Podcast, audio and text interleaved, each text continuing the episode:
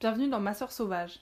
Ici on parle féminisme, LGBT et lutte des minorités en toute sécurité.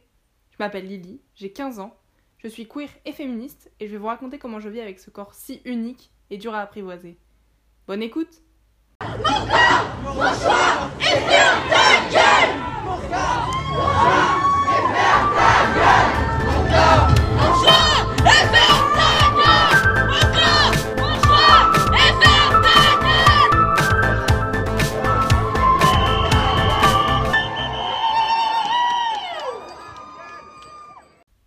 le commencement.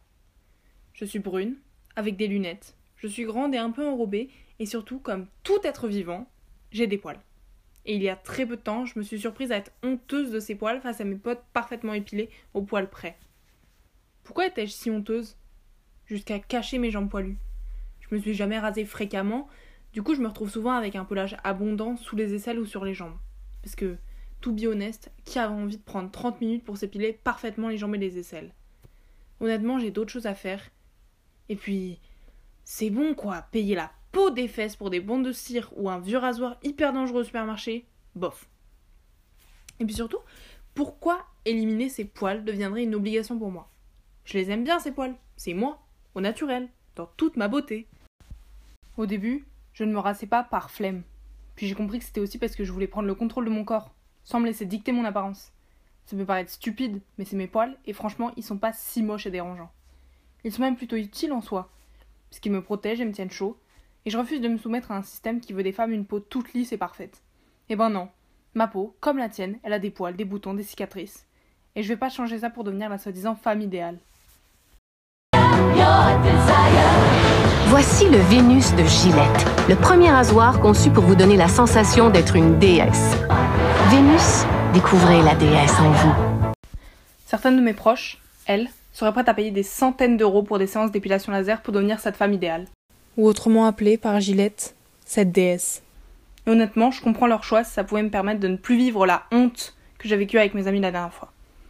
Mais ça me tente parce que, comme toutes les femmes, j'ai été matrixée par un système patriarcal et anti-poil. Et c'est les mauvaises raisons. Parce qu'en soi, ils sont jolis mes poils. Très discrets, sachant qu'ils sont cachés 24 heures sur 24 par des pulls et des pantalons. Mais dès que la saison des shorts et des t-shirts arrive, la honte reprend. Et je me sens comme forcée à épiler ces petits soldats du diable que sont mes poils. Tristement. Or, je veux que ça change.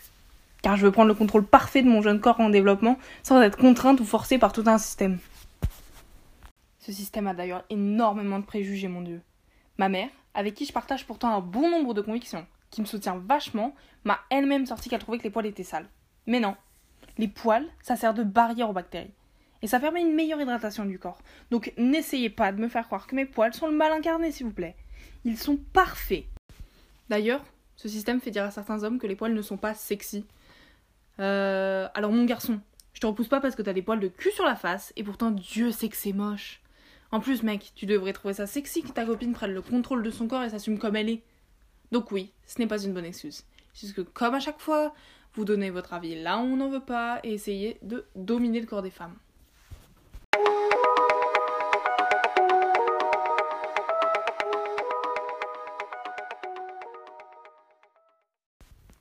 Beaucoup de femmes incroyables m'ont inspiré ce podcast. Mais je pense que celle qui m'a le plus impressionnée, c'est Clémentine Delay, autrement appelée la femme à barbe. Avec sa longue barbe de bûcheron, elle s'est assumée pour montrer qu'elle était plus qu'une bête de foire, qu'elle était une femme avec un corps qui lui appartenait. Dites-vous qu'elle a carrément réussi à faire de la moulin sur ses poils, hein. en créant le café de la femme à barbe. Ça donnerait presque envie de troquer les rasoirs et bandes de cire pour une jolie barbe. Elle est même devenue une icône des poilus, et ça, on adore.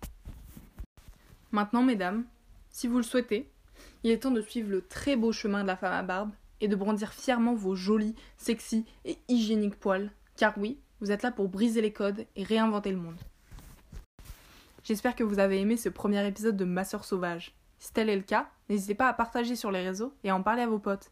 C'était Lily à l'antenne, merci et à bientôt. Ok, normalement c'est bon, j'ai tout dit. J'ai rien oublié. Mais tous les poils que j'ai, c'est dégueu. Bon, euh... Maman Tu peux me filer le numéro de ton esthéticienne, s'il te plaît?